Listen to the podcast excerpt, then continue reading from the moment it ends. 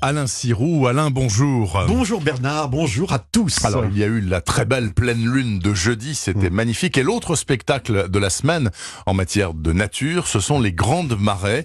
En Bretagne, par exemple, un coefficient de 115 ce week-end sur une échelle de 120. Donc, ça va vraiment beaucoup découvrir et beaucoup couvrir. C'est un événement qui attire la foule sur les côtes de Manche et Atlantique, parce qu'on pêche à pied, bien entendu. Et cet événement trouve sa source dans un alignement astronomique. Alors, on me l'a souvent expliqué, j'ai jamais rien compris.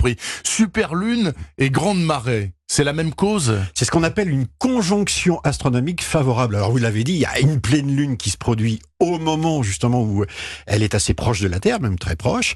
Et puis l'équinoxe de printemps, c'est-à-dire ce Oui. moment où le couple Terre-Lune est au plus près du Soleil.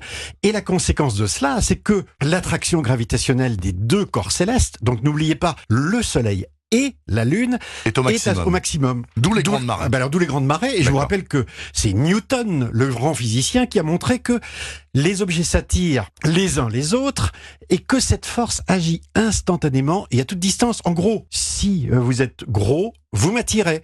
Mais plus vous êtes loin, moins ça compte. Et c'est pour ça que finalement, l'influence de la Lune compte deux fois plus que celle du Soleil. Parce qu'elle est petite, mais elle est tout près. Alors Exactement. que le soleil est énorme, mais il est très Elle loin. est 400 fois plus petite, mais 400 fois plus proche. D'accord. Donc la Lune est au centre du spectacle. Mais pourquoi finalement est-ce si rare ce spectacle extraordinaire? Bah, en fait, c'est pas rare, c'est juste qu'on a la mémoire courte et puis Ah. que, en fait, on aime beaucoup euh, ce qui est spectaculaire. Donc, par essence, les grandes marées d'équinoxe, elles ont lieu deux fois par an. Donc, Oui. la prochaine fois, ça sera fin, Fin septembre. septembre. En fait, ce qui change, euh, c'est la position de la Lune. Parfois, elle est plus proche, parfois plus loin.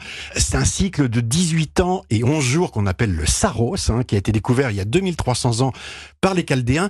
Puis, en fait, qui remet les trois corps dans la même configuration euh, à intervalles réguliers, avec des toutes petites irrégularités qui font que Finalement, chaque événement est légèrement différent. Retenez simplement que des marées du 21e siècle, la plus importante, ça sera celle du 23 mars 2073, avec un coefficient de 120, Bernard. Maximum, donc le maximum. Le La gravitation, c'est donc, si je comprends bien, un phénomène universel qui agit à toutes les échelles. Absolument, on la rencontre partout, c'est à cause d'elle que, que la Terre tourne autour du Soleil, c'est aussi à cause d'elle que le Soleil, les milliards d'étoiles de la galaxie euh, tournent au centre de notre propre Voie lactée. C'est une force qui agit à grande échelle, à grande distance, sur des grandes surfaces. On le voit pas, mais vous savez que la croûte terrestre, le sol sur lequel euh, nous écoutons en ce moment nos, nos voix euh, diffusées, eh bien, Ouais. ça monte et ça descend chaque jour de 20 cm en raison des marées 20 terrestres. centimètres Oui, tout à fait, on ne le voit pas parce qu'on est dessus. Ah, ça c'est mais ça n'agit que sur des grandes surfaces, sur des grands volumes. La preuve, on n'a jamais vu une piscine fermée pour cause de marée basse. Non, non, c'est vrai. bon, enfin, cela dit, il faut rester vigilant. Même, même si on sait calculer la hauteur des marais grâce aux équations de Newton, les circonstances locales comptent. Ah bah oui, c'est sûr.